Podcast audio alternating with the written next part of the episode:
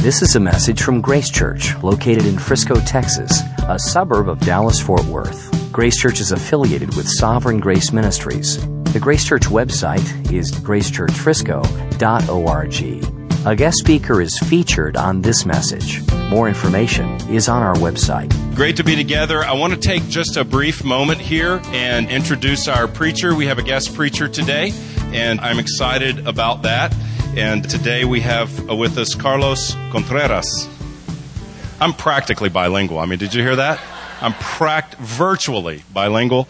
But Carlos and his wife Kenna are with us. Uh, Carlos leads our sister church in um, Juarez, Mexico. And uh, that's on the border, of, uh, across the border from um, El Paso or El Paso is across the border from him. Depends on what uh, what side you're looking at, I suppose. But uh, anyway, I, he, it's a, just a gift to have him here.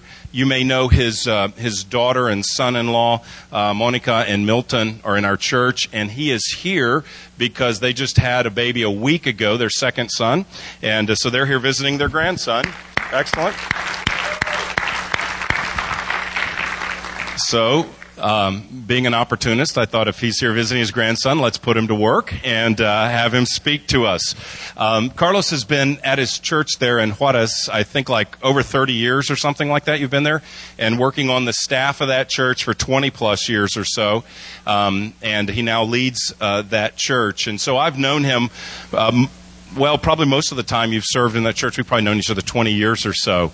And I've been able to interact with Carlos and Kenna at various uh, uh, various conferences and times together. I've been in his church. I've been there um, to their church. We have served on a regional team together at one point. So we we've had history, and uh, that's why I was excited to have him in since he was in to preach to us today.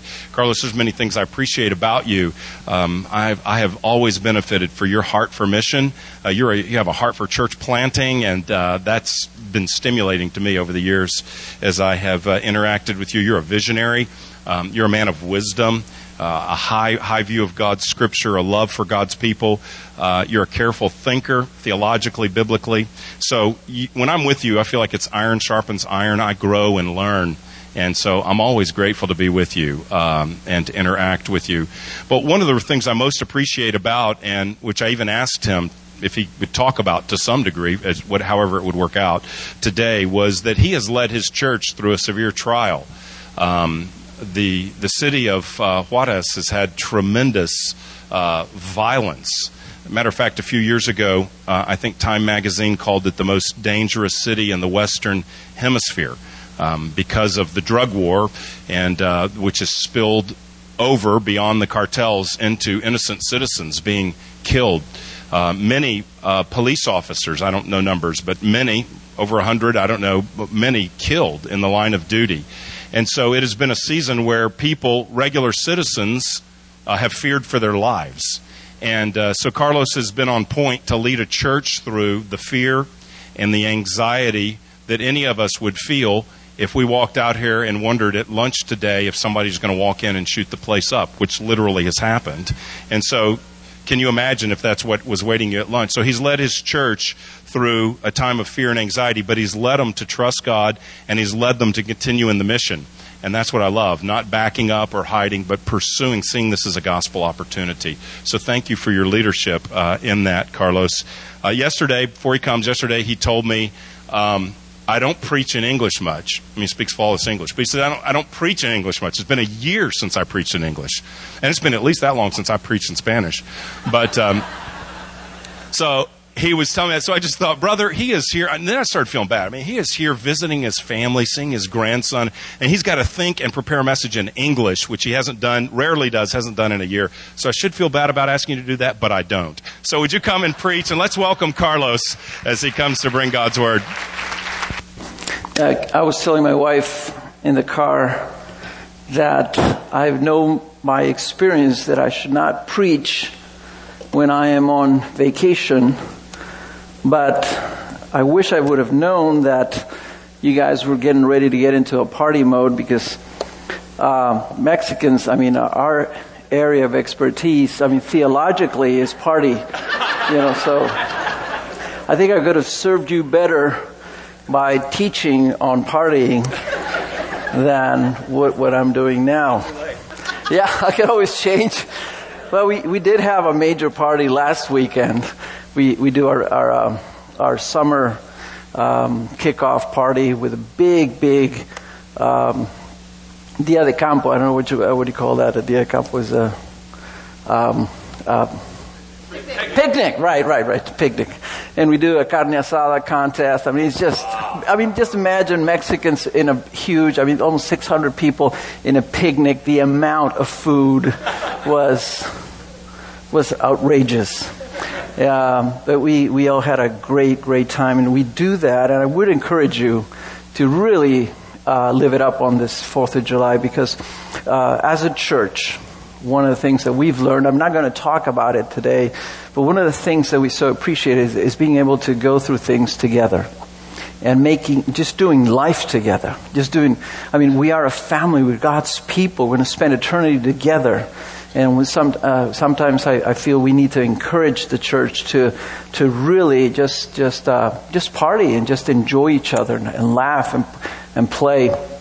And we do this twice. We do a, a, a, big Christmas time and we do it in the summer. And then we do kind of regular, smaller times every weekend in the mid, in the middle. Anyway, uh, I'm going to go ahead and pray first. This is, um, this is a difficult message for me to do. Uh, because there's so many things I can talk about, and I, I, need to choose appropriately which things I believe are the ones that would benefit you. And I was sitting there and thinking, God, I, I could talk about so many things. Uh, you've been good to us, and you've taught us much, but uh, I need God's wisdom as to how to serve you. And and uh, I'll pray first, and then and then we'll we'll uh, introduce the message, and then we'll read a little bit of scripture from uh, from the book of Joel. So if you, uh, please pray with me. Father, we, we are so grateful for your goodness, grateful that throughout the world, throughout the world, Lord, people are gathering today because of you. And when you look at us, you look at your children, you look at your people, you don't look the nations, you don't look at the different languages, color of skins, dress codes. You look at your children. Yes. And we thank you that you are right now looking at us. And I pray, Lord, that you will bless us, that you will help us, that you will teach us, encourage us, and challenge us. That you will bring conviction, and you'll bring instruction and that you will edify your church today. I pray not just for this church, but the church back in Juarez, Lord, as they also gather to open up the scriptures and learn from you, from your words what you want your church to learn. Father, I pray that you will help me and will give me wisdom and prophetic leading so that I may serve this church and in some way contribute to what Craig and his team have done here in building up your people according to your purposes. Help me, Lord, and give us, give us, Lord, illumination as we, we read some of your word. In the name of Jesus Christ, I pray. Amen. Well, as Craig was saying, I am, I do want to speak on this theme because what we have lived as, as a church, as a city, as a nation is very significant. I do not want to minimize having lived uh, in it for four and a half years now. I don't want to minimize what is going on because in doing so, I would do a disservice to the people have, that have paid a significant price or have suffered in significant ways in living through it um, about a year and a half ago, uh, the average death rate in Juarez peaked at around 11 to 12 people a day. Um, that is that comes out to about 4,000 people a year. So we've been at it for four and a half years, almost five. So we're talking about, you know, over 10,000 people that have been murdered violently in the city. That's just murders. Um, that means that in Juarez there isn't anybody now that in some way hasn't been touched by the violence. I, I, mean, I don't know the statistics, the number of families affected. Somebody said that 50,000 families have gone through, through, uh, ¿cómo se dice duelo? You know, the, the loss of a dear one, um, the number of orphans, the number of, of um, people that have suffered is significant. The, the violence, as, as Craig mentioned, was started with one day, specifically one day. Uh, it started because somebody gave the order, we'll fight, and it's going to happen. Uh, at the beginning, it was between the cartels. As it escalated, the cartels started bringing in gunmen from other parts of the country. And these gunmen, um, you know, they're used to, they're criminals, they're gun, they're powerful because they, they're heavily armed, they, they have an enormous gun power. Um, so they started uh, kidnapping people, they started robbing, they, st- they would stop you in your car with guns to take your car. Uh, if you resisted, they will kill you right there. Um, they would go into your home and with guns and rob everything you had there. If you resisted, they will kill you right there. It was it was um, a, a situation where everybody sort of felt powerless because at the same time that that was happening, uh, the the police department was being shaken down and was being um, uh, purged, and that weakened the police department strongly. So the army came in and the army are not police, and they're not local. And the federal police came in. So we had a military kind of siege over the city uh, with people with machine guns driving around our neighborhoods, and um, which you know you didn't know if they were going to shoot somebody. I mean, you stop stop signing these trucks would park right next to you in the stoplight with these guys they're all dressed in black. They have masks and they have helmets and machine guns. And you don't. know. I mean, you, you, you're asking them, can you point that thing another, you know, another direction? Uh, it was very scary. Uh, what happened was that because of the crime, because of these people coming into restaurants and killing people that were eating there because of the war, uh, or because of extortion, carrying out extortion threats, uh, if you don't pay a certain amount of money a week, we'll come in and we'll burn the place down and we'll kill everyone here. And they did it. Uh, so business starting shutting down and estimated right now that around 150 to 200,000 people fled the city. That means that about 25% of all businesses, 25% of all homes were, were vacated in the city. So unemployment, uh, economic crisis, uh, factories shutting down. It just compounded, you know, the perfect storm uh, the city was was was living. Um, as as he said, also the police. We it came down. I think we had a police force around fifteen hundred policemen.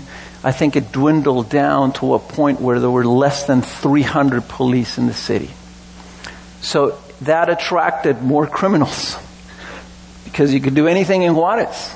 There wasn't anybody to resist you. All you had to do was be careful with the soldiers that were patrolling the city, but because they weren't police, they weren't investigating anything.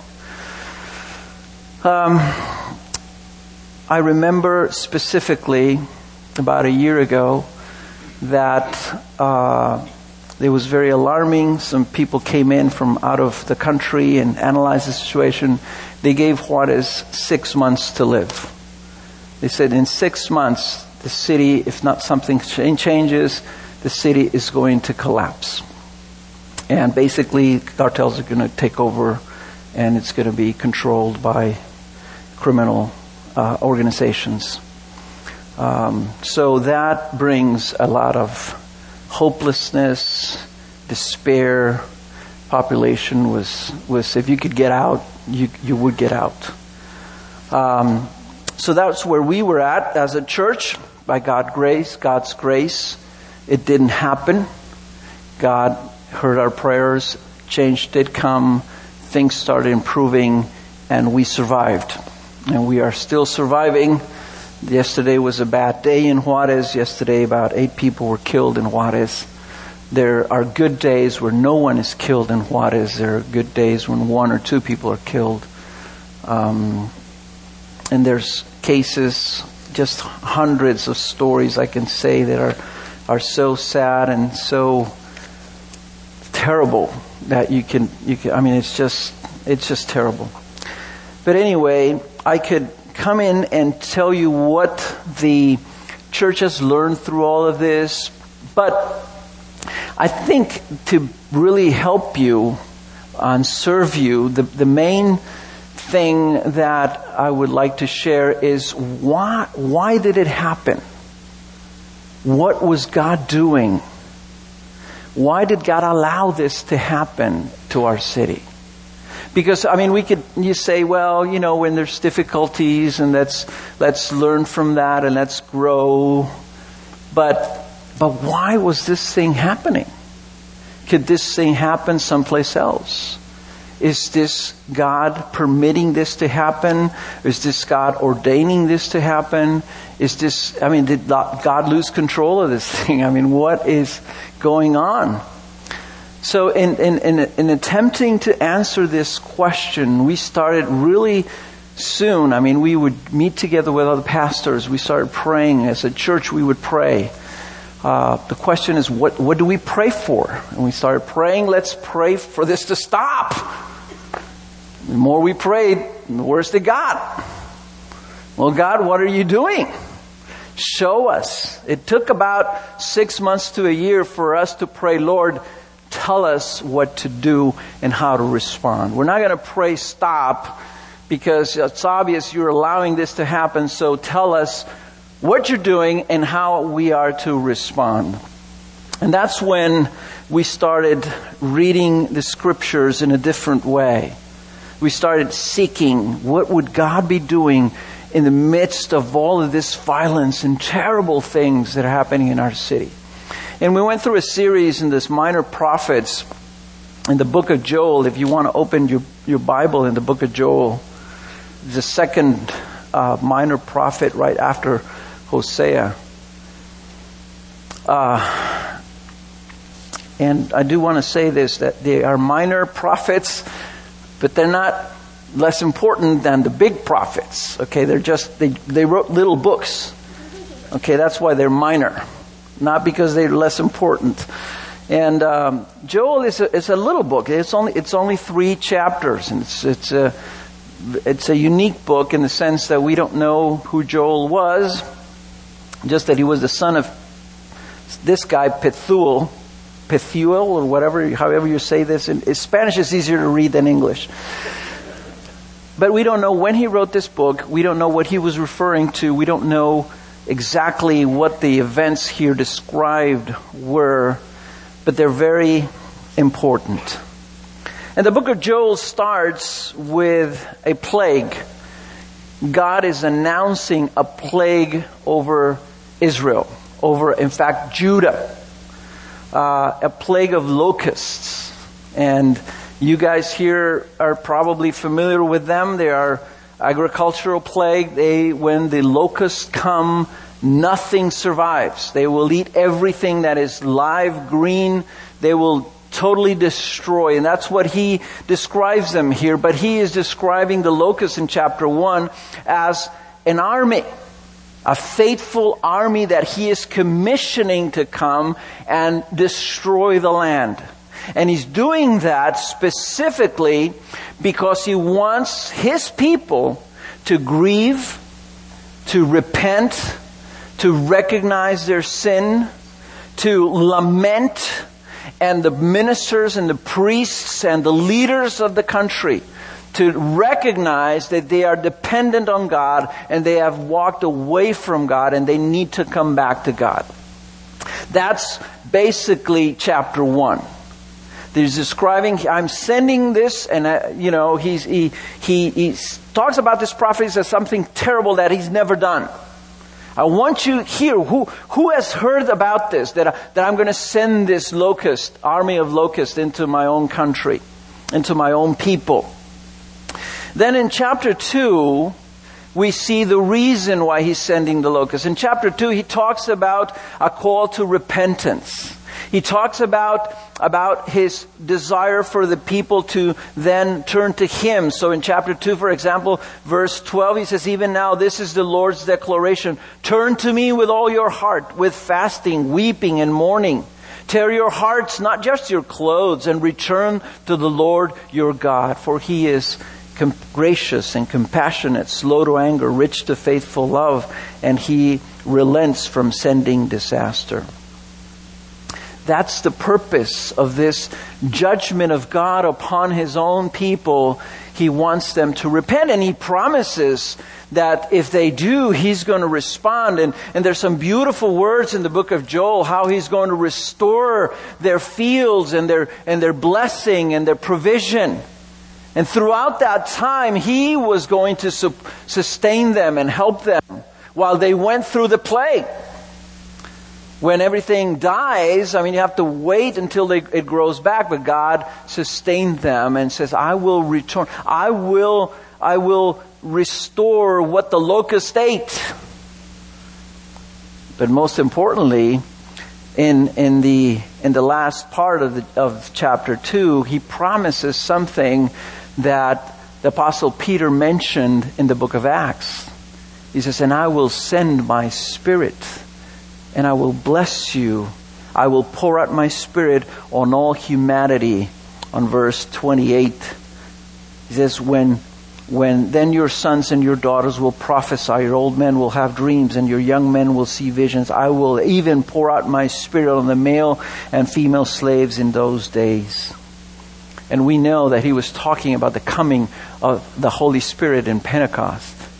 So, so this prophecy of this plague and the call to repentance, Lord, it, the Lord in his mind was thinking what he was going to do when Jesus came and when he and when, when the sin was of the country was going to be uh, taken care of, and then he was going to pour out a bigger blessing, the blessing of the Holy Spirit over his people, over his church.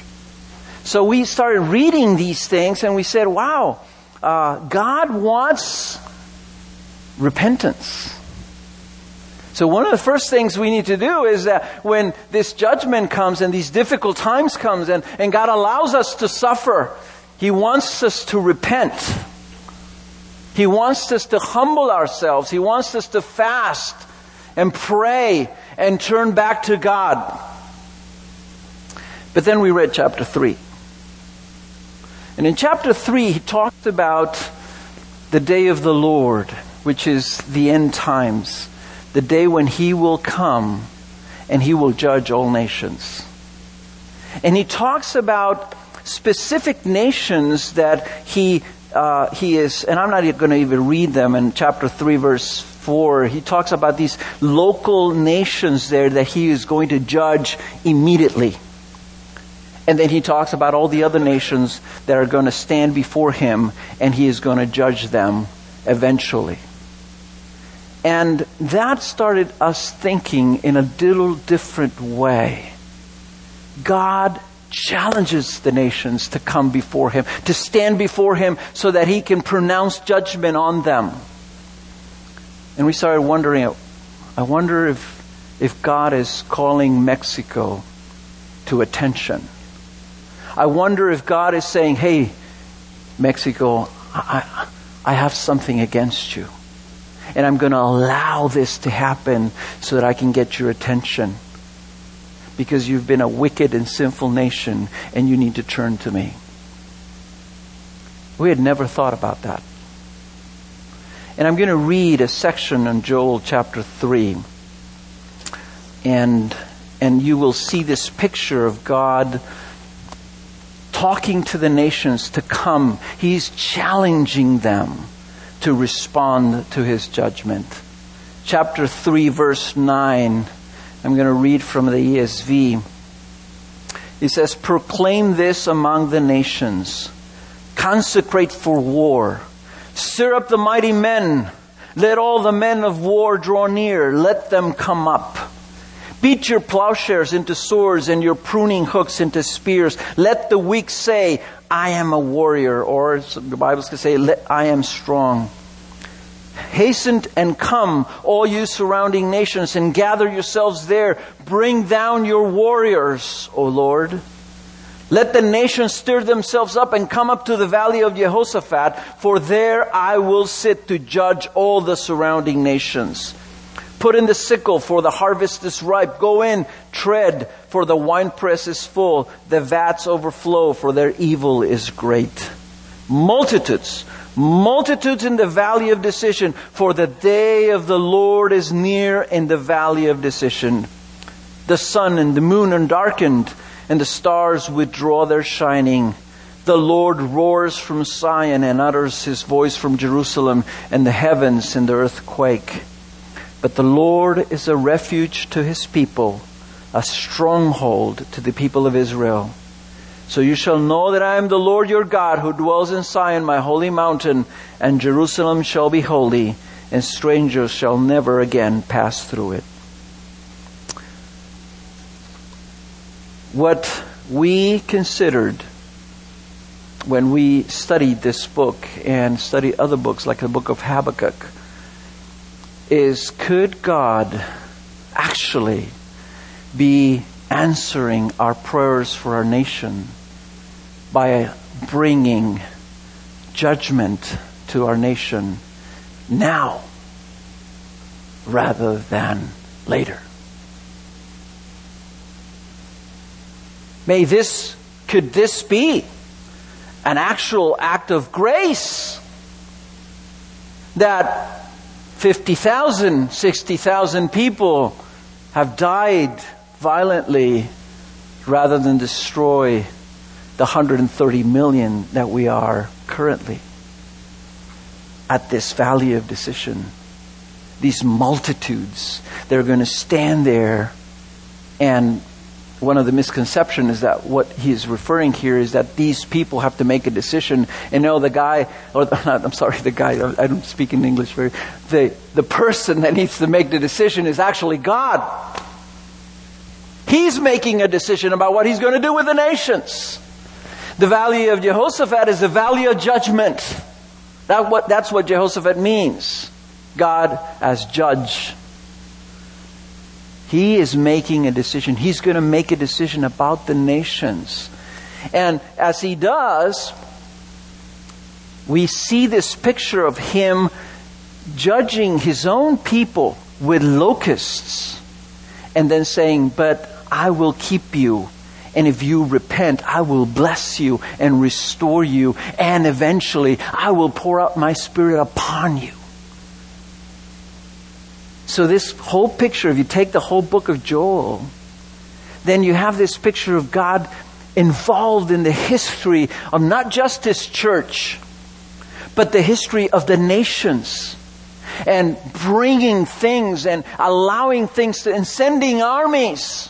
When you read Joel, he describes the, the locust as an army, he says they are faithful. They don't, they don't move around. I mean, they don't stop for, for breaks.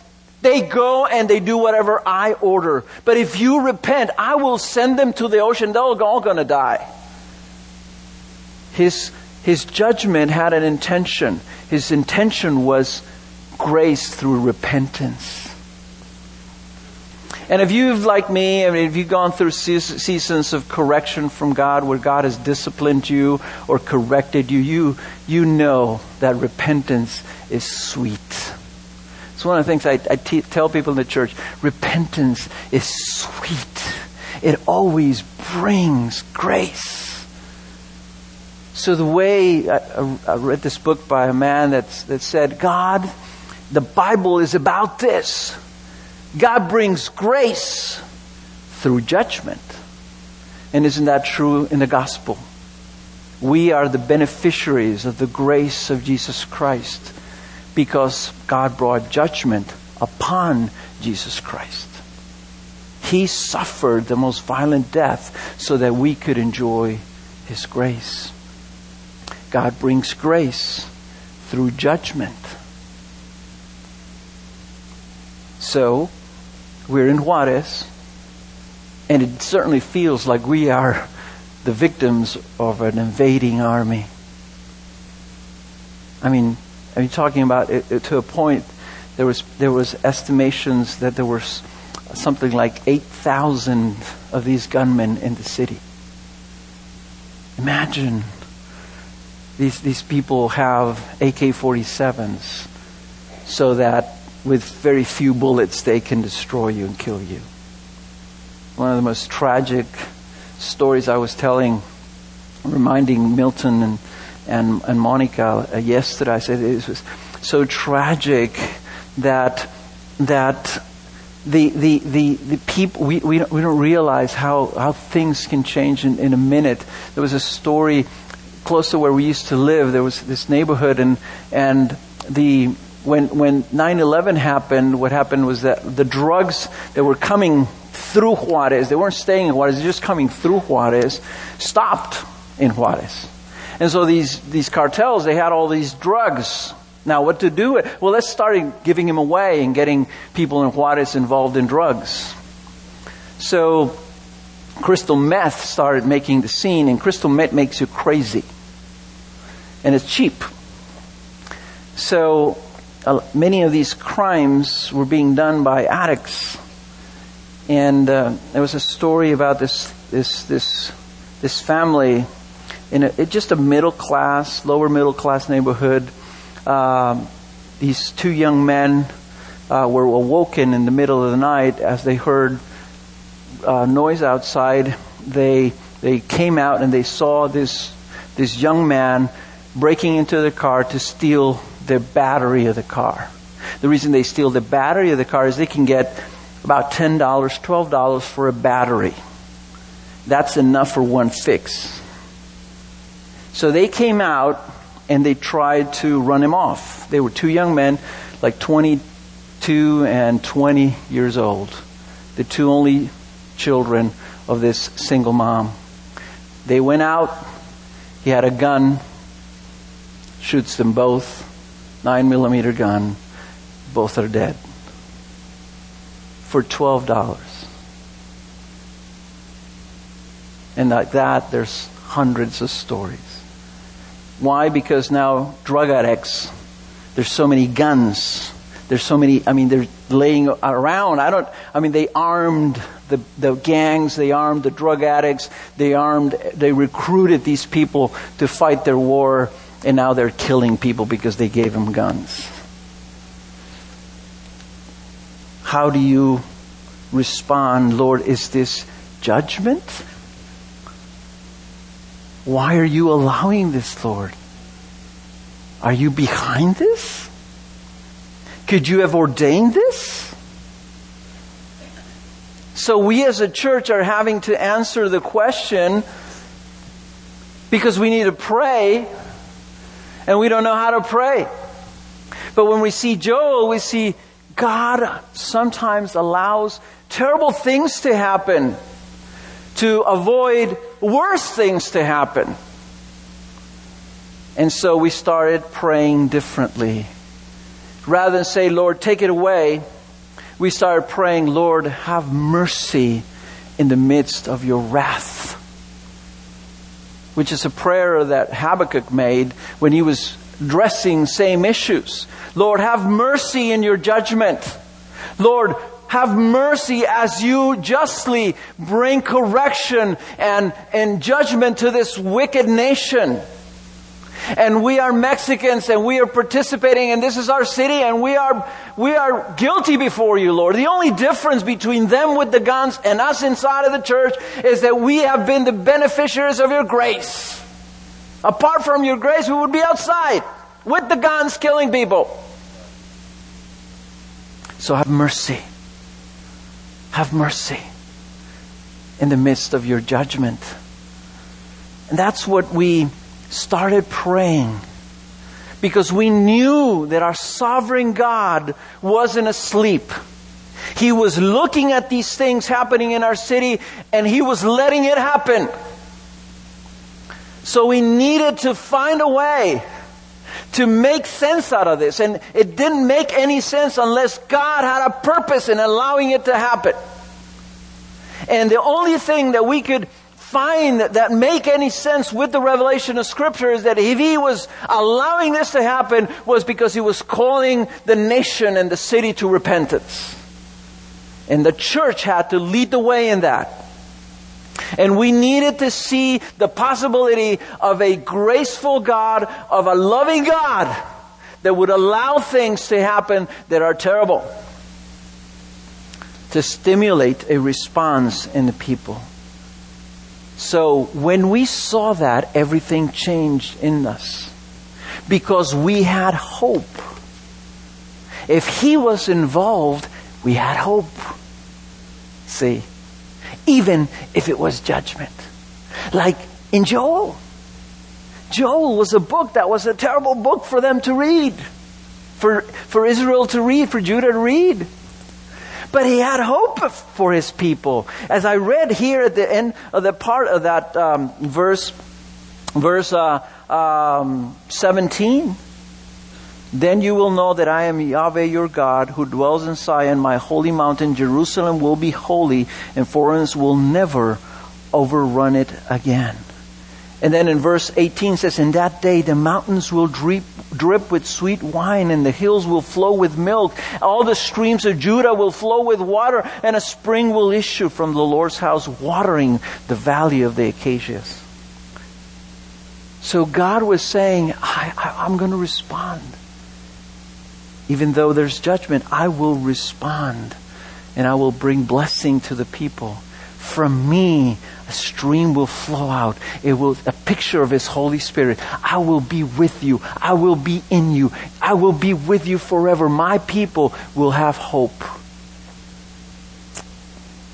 So what then, if with this picture in, my, in our minds, if God was bringing judgment, what then did we learn?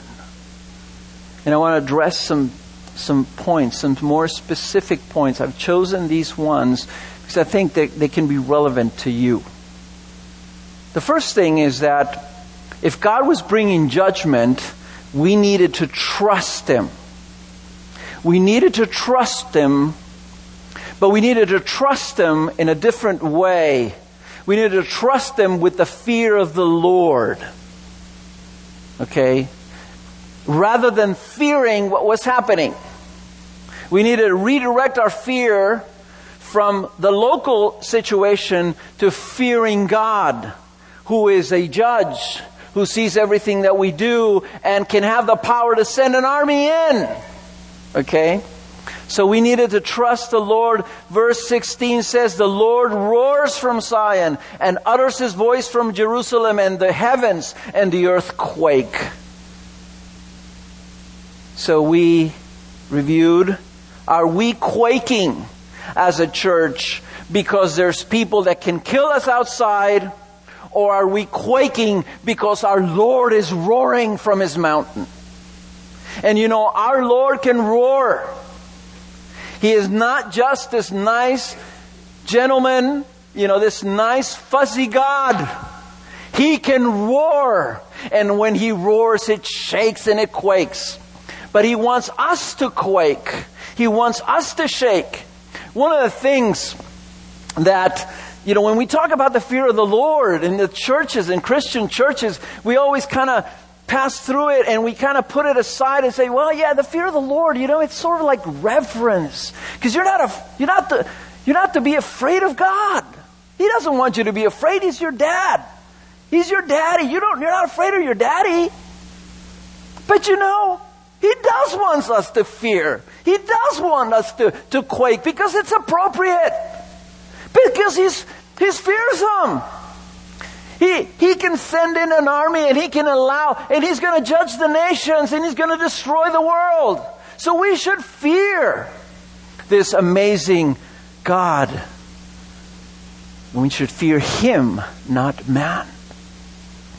fearing God, you know, especially knowing that He's allowing this, is, t- is, is very easy. we learned to fear God because it was easy to say, Lord, if you're sovereign and this is happening, then you, you're allowing it. If not ordaining it, at least you're allowing it. So we should redirect our focus rather than say, wow, this is terrible. Let's the police take care of it. We should turn around and fear our Lord because it's not a criminal problem. It's not a police problem. It's not a government problem. It's not a military problem. It's a moral problem. If God is involved, it's a moral problem. So we redirect and we realize we are in the hands of our God. And we need to trust this fearsome God that He will carry out His purposes and He will preserve His church and His people because of, of His grace and His love. Fearing God means that you realize that He is powerful and He controls everything and you are very, very weak. And you know, the Bible says in the book of Isaiah and, and the Psalms and many other parts that we are like grass. When he compares people to himself, he says, You guys are like grass. You're there and then you're not. And when you're in Juarez, you realize you are there and maybe tomorrow you are not. When, when this thing wasn't happening, we didn't realize we were grass when this thing was happening in the city, we realized we are certainly grass. The, one of the hardest things I had to do was tell my wife what to do in case I was kidnapped. What to do if somebody wanted to, at gunpoint, steal her car. Or if she was kidnapped. Or if I was killed. It's hard. It's very hard. But you know what? The truth that we are here now and tomorrow would disappear is true in Juarez and it's true in Dallas. And yet we we felt, you know, like, hey, it's dangerous to live in Juarez. It's and you are in the hands of God. He can call you up anytime. Anytime. Hey, you over here. And you're there. and we don't live that way. We figure, hey, we're going to be here for at least, you know, 20 more years. Maybe you kids, you know, you say, well, at least 50 more years or something like that. We wouldn't say that in Juarez. But we shouldn't say it any place because the Bible says that we are it, we should seek the wisdom to know how weak we are and how dependent we are on God's will. That we live today only by God's grace and we hear tomorrow because God wills it. That, that is the fear of the Lord. That is knowing that we are, our life is, is dependent on Him not on our own strength and not on our country where we live and not because we're healthy and not because we eat organic food and drink organic milk, which tastes funny.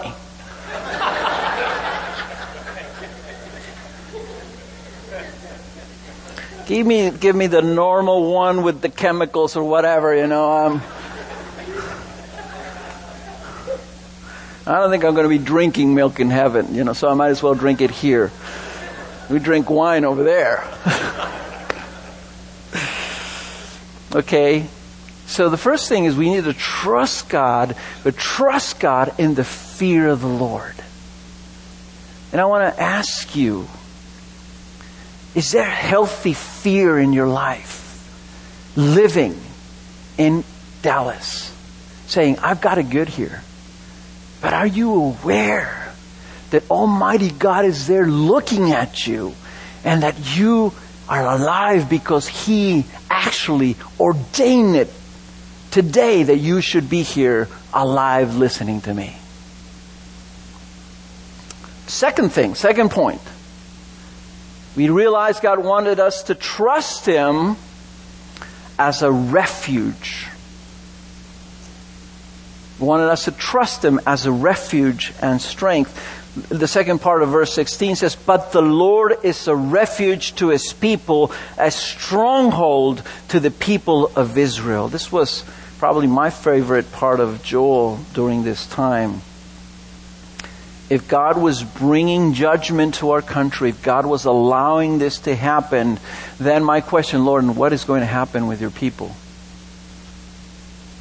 The answer of the Lord, I am the refuge. Tell them to refuge, to come seek refuge in me. And that's the gospel.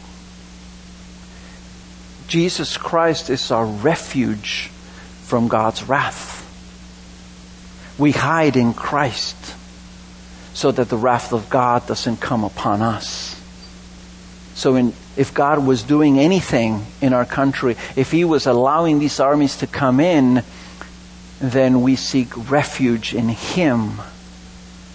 So when, when people you know, I've, I've traveled, and, uh, people around the world they know about Juarez. Everybody knows about Juarez. At one point, it was said it's the most dangerous city, Western Hemisphere, of the whole world. There were more people being killed in Juarez daily than in Afghanistan and Iraq put together. Um, and they say, "Wow, I, we so admire you guys for your faith in the midst of trial." I said, there's no merit in having faith when you have no choice. There's no merit in finding refuge in Christ when you can find refuge no place else. We have no hope in our government. We had no hope with our police. We had no hope in our homes. You know, people in our own neighborhood, people went in and they put uh, not barbed wire, but electrified fence around our properties. And they put those video cameras, you know, surveillance cameras and guards. And people, they, they, they're growing poor by paying all these bodyguards. And people bought these um, bulletproof cars. And there's now hundreds of bulletproof cars in the city. That's, there's no security in that. We know that. Because they were coming in, I mean, the electric, I mean, what, what we, we live in these fenced communities.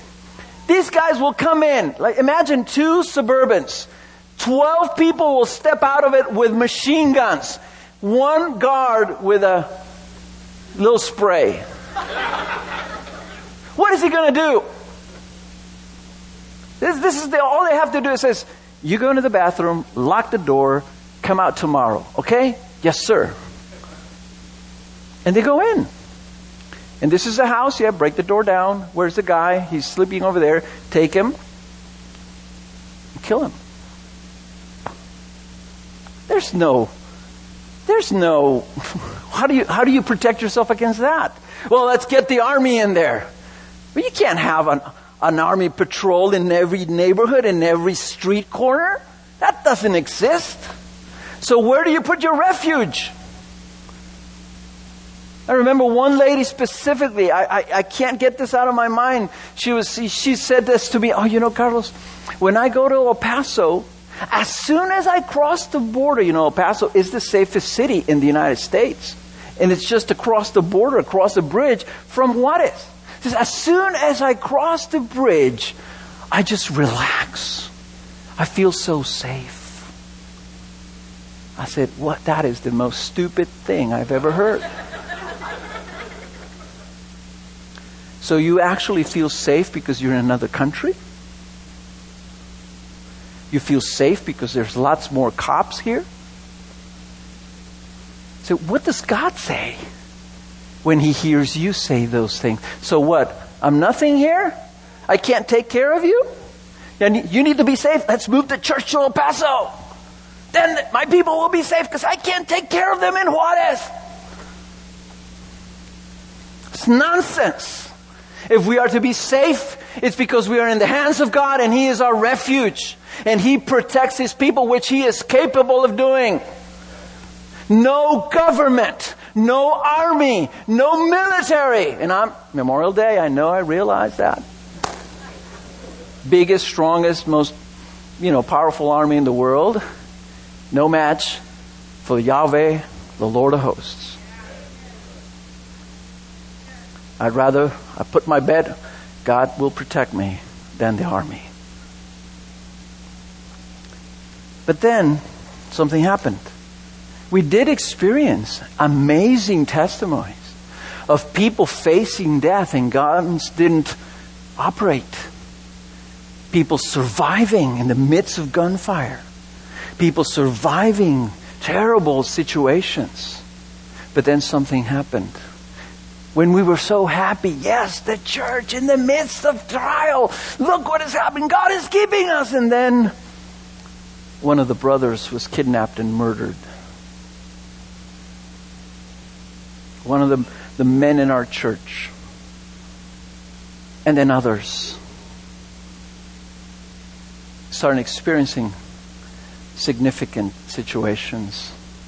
About a few weeks later, a man was shot outside of our church building as he was dropping off kids to school. Months later, the dad of one of the kids in our school, they, we have a day school, and there's other Christians there, not just church people, not just our church folks. He, he, he went, he took his son to the doctor. As he was leaving the doctor's office, some gunmen tried to kidnap his little son 12 or 13 or something like that. What do you do when you're a dad and they're trying to take your son? Uh, the dad did what was natural. He fought. So they killed the dad. They left the son there. What does that do when a believer suffers like that and you're thinking, hey, God was our refuge? So our faith has to grow.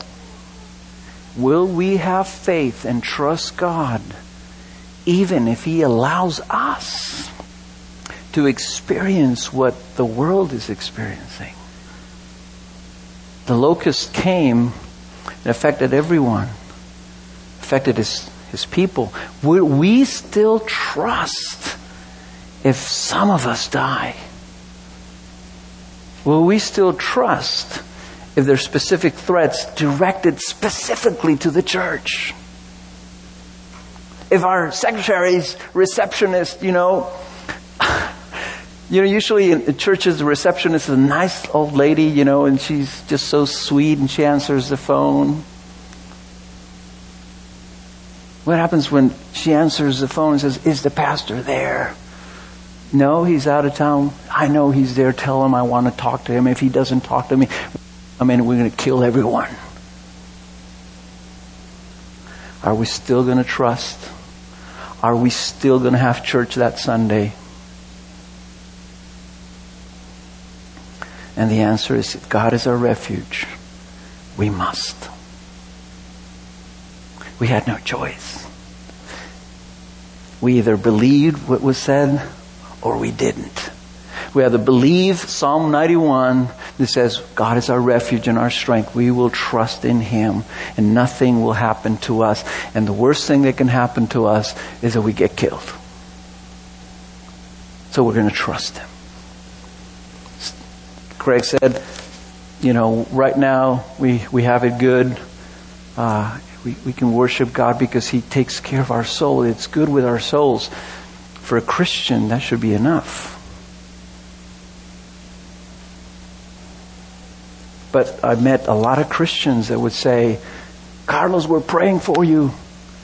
And I would say, well, brother, we're always there. You can always, we're always welcome to come. I said, no, it's too dangerous.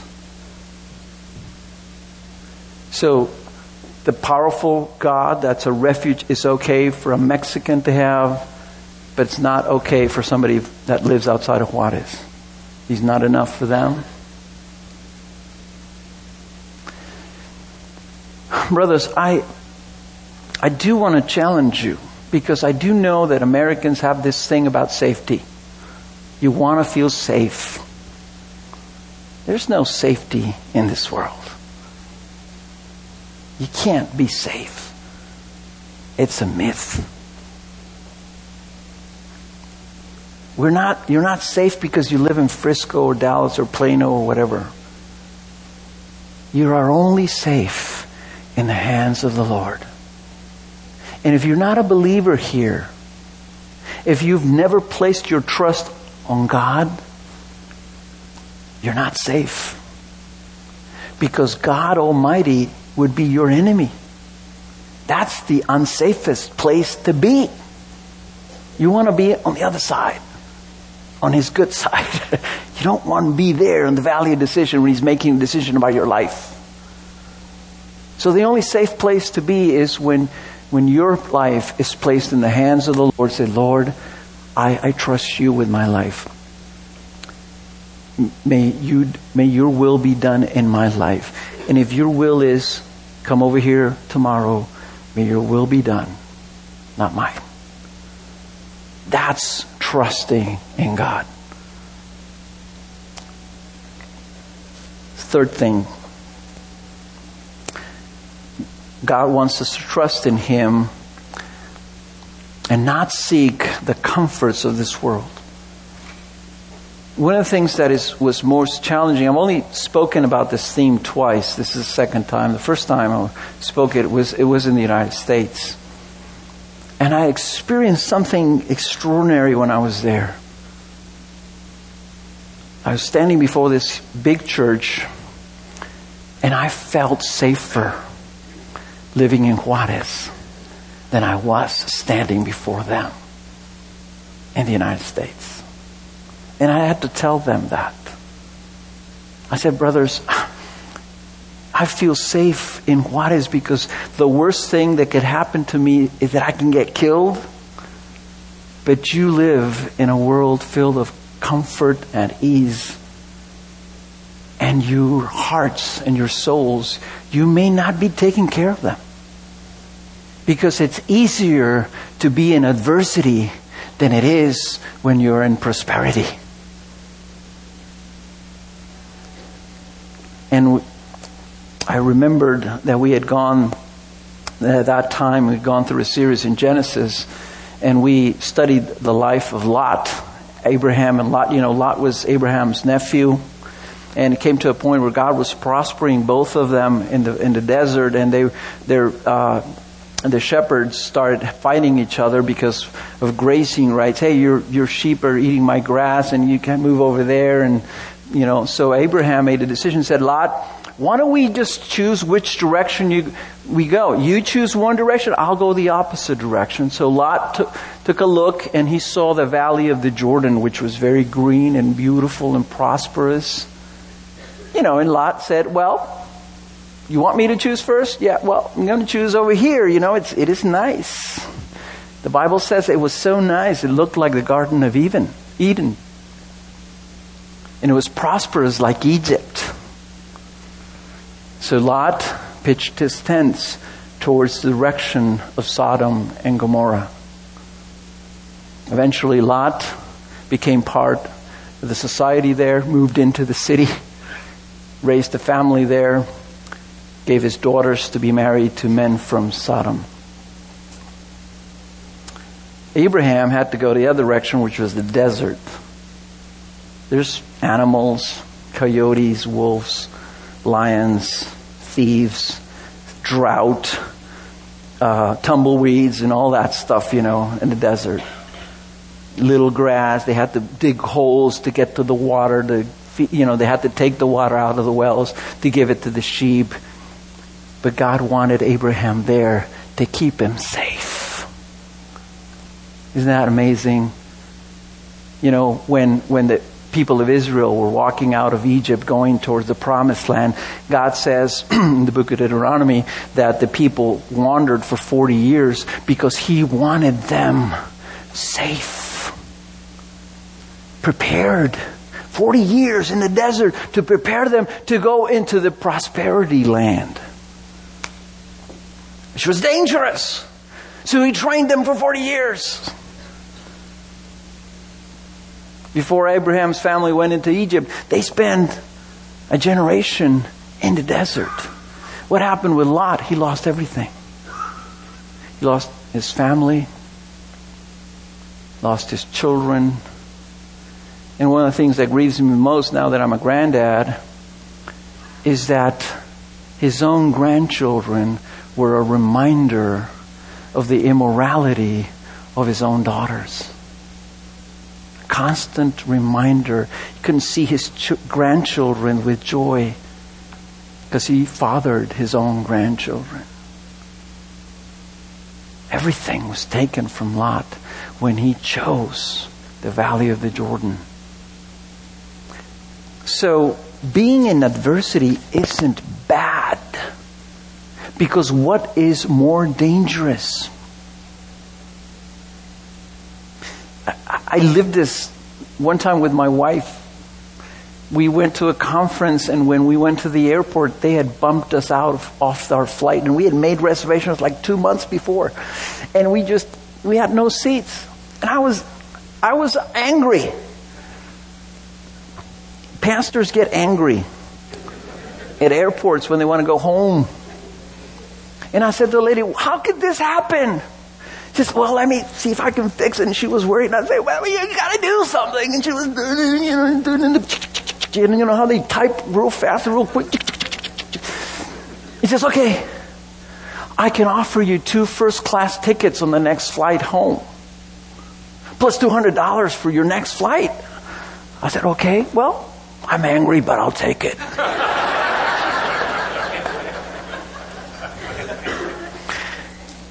we flew first class all the way from Chicago to El Paso. We had a great time. And next time I had to fly, I was back in coach. I was missing it. I was thinking I should be I should be over there. I like it over there. This is this is bad. And I realized prosperity really seduces. You really like it when you have it. Because when you don't have it, you notice it. Wow. You know, when you have a car and then you have to use public transit, you know, you, you miss it really bad. When you never had a car, you, you don't miss it that much. It's, it's seducing. It's, it's snarling, It affects your heart. So God in His mercy was allowing us to see, hey, you drive a nice car, they're gonna kill you for it. Everybody started trading their nice cars for old beat up cars. Because what, what good is a nice house if they take your kids away? Or they shoot your wife? What good is a nice car if you're gonna be killed for it? See, we weren't realizing it. We were living right next to the most prosperous country in the world, and we were aspiring to be that. See, that, we don't want that. We, we want to be able to have a Christmas dinner and have everybody sitting at the table. That's joy. That's, that's prosperity. We want everybody to, to smile for a little bit and to sing a song together. That, that's good. God was being merciful, teaching us. Trust me in the adversity because that can be good for you. Don't seek the comforts of this world because that, if I keep them from you, that's to keep you safe. So we said, okay, God, we understand that. And you know, it does work. It, it, it doesn't matter if your jeans are really nice or you wear the latest shoes or something like that. It doesn't really matter. When you go through that, things that matter are very simple. The important things are the salvation of your children and just being able to together just worship and acknowledge God in your life. And that is enough. The last thing I want to talk about, this last point, and I don't even know if I'm almost I, am probably over. But I want to say this. One of the things, the last thing, which is very important that we learned is that God wants us to trust Him and continue our mission. What happened is that we went into a crisis mode. We've, we figured as pastors, there's this crisis in the city. What we need to do, we need to keep, keep everybody safe together in faith. Let's teach them. Let's teach about suffering. Let's teach about adversity. Let's, let's, you know, let's pray together. Let's, let's just make sure everybody's in faith. Everybody's doing okay. We went into this crisis mode, and I think we did a good job. But later I realized, God, I think, I think we could have done a better job if we had kept the mission in front of us. Because you know, God is never in a crisis mode. He doesn't have crisis because he controls everything. So there's never a crisis mode purpose oh, there, there's never a, let's put the mission on hold because there's crisis. When the crisis passes, we'll continue. No, his church should never be in crisis, even if there's persecution. Because his purpose is included in the persecution. So we learned this that we, we, we needed to continue then to see what God was doing so that we could respond together. And what we saw that God was doing, and He was looking at the nation. He was looking at the city. He had a purpose for the city. He may be answering our prayers for revival that we've prayed for decades, and he, this may be it. So we, we needed to look at it and say, well, what, what is God seeing? Is he worried about his church, or is he seeing something bigger? So that we need to get with it. We need to build a church. We need to make this a, a, a, great place for people that were unbelievers and they didn't trust God to come in and find Jesus Christ themselves. It wasn't about us. It was bigger than us. It wasn't a trial that was happening in my own personal life. It was happening to the whole city. And so we needed to see things as God was seeing it. And you know, when we go through trials, we are so concentrated. We're singing this song about um, this Matt Redman song. What, is, what was it? it was called, Blessed be the name when it's good and when it's shiny and when darkness comes. The darkness wasn't coming just to me or to other individuals, you know. It wasn't the cancer that that lady was happening, uh, that was experiencing, it wasn't that, that loss, or there wasn't that death, or there wasn't that other sickness, or the loss of the job. It was the whole city involved under darkness. So we have to look and say, wait a minute, God has a nation purpose. A purpose for a whole nation, a purpose for a whole city. Our troubles were troubles because of the nation. And so God was had a, should have a purpose for the nation and we were part of that plan. And that was our mission. And so one of the things that I really want to challenge you is as American Christians, how aware are you that God has a purpose for your nation that involves more than a good economy or involves more than your you know um, well-being here. How aware are you that involves more than the coming elections? Listen we have presidential elections in a month. We have three candidates. We, we, we, we can't vote for any of them. I mean, as Christians, we, we figure, God, what, what do we do here? None of these guys meet your standards. What are we going to do? So, you know what we do? We pray. Lord, we know that you can pick this guy who is totally opposed to your word and you can use him for your purpose. Or you can use this other guy who says nice things, but we know the reality of his personal life. And, you know, this guy may be from the left, this guy may be from the right, this guy may be from the middle. This guy may be corrupt, this guy can be corrupt, and this guy is probably corrupt also.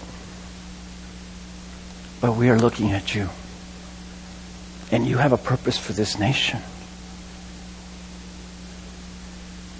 And you know, we, we elected a new governor a year ago. We didn't know if he was going to be a good guy or not. He chose an attorney general who's a God fearing man.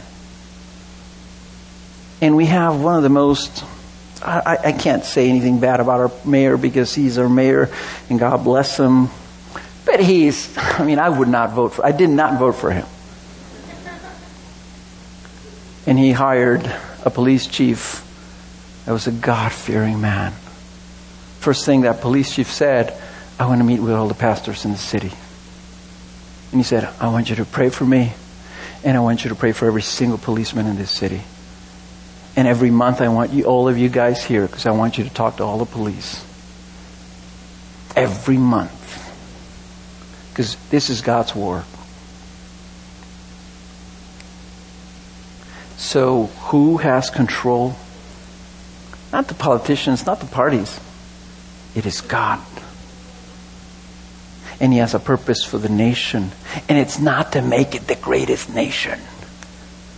That's not His purpose.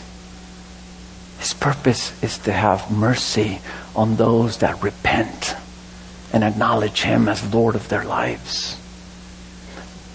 Mexico is going to be in that valley of decision. Next to it, guess whether the nation is going to be there.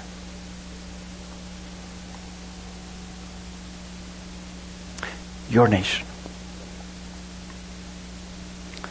What is God's purpose for this nation? To preserve the American way? I don't think so. God's purpose for this nation is to have mercy through repentance and faith in Him to all those that will believe and trust Him as their Savior. What is the purpose of God for this church? To be used for the blessing of this and other nations according to His plan prior to that day of judgment. So I'm going to end. I don't know exactly how to pray. I told I told Craig I, I don't feel. I got to say this. I'm an American citizen. I have dual citizenship, but I don't feel I can pray for the United States like a real American can. But I can pray for you. I can pray for you so that you will be strong and trust God. And strong faith, not I can't say like the Juarez people. Strong faith in the same God that the Juarez people are trusting in. So that God can use you for His purpose in this county and this city. Amen? So why don't you bow your heads? Let me pray for you. Father, I do pray that you will fulfill your purpose in this city and this nation. But I pray my brothers and sisters here can see, Lord, very wide, very high, very deep, that you are at work throughout the world, carrying out your purpose, and sometimes that involves terrible things but in those terrible things, Lord, your intention is to bring grace. So give them hope. Because many of them are aware that their country is also wicked.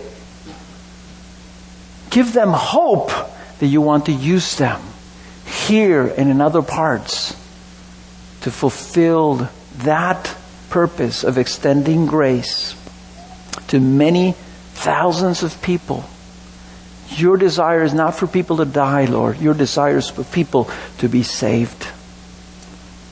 So build that up in them. Strengthen that vision in them. And bless them as a church so they can carry it out.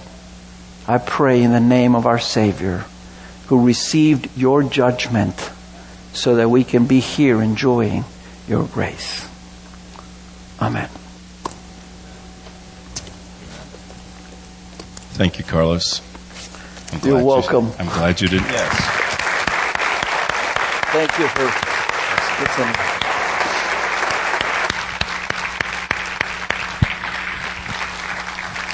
Are you glad he didn't bring the sermon about how to party? I mean, that's we'll have to have you back. Uh, this was a sober message. We'll have you back for the party sermon another time. But thank you. He asked me ahead of time, "Can a Mexican pastor say this stuff to an American church?" I didn't know what all you were going to say, but I said, "Sure." We receive it. Thank you. It was excellent. Very, very, very good. Point us to the Lord and pointing us to uh, our refuge in Him alone. Uh, we just live in an illusion, don't we? We just live in an illusion, but our refuge is in Jesus Christ and Him alone. Whatever country we're from, whatever our background, we trust in Christ and in Him alone.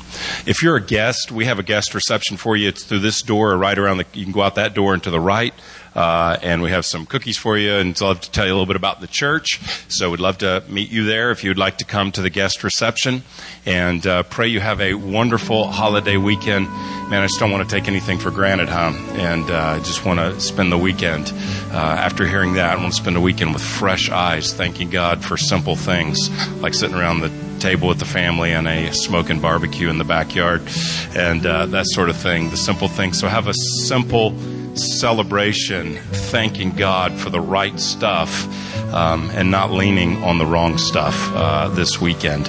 Um, so, uh, God bless you. Have a wonderful weekend. Thank you again, Carlos. Be around if you'd like to meet him. Uh, please do. Uh, you are dismissed. God bless you. You've been listening to a message from Grace Church. For more information, visit www.gracechurchfrisco.org.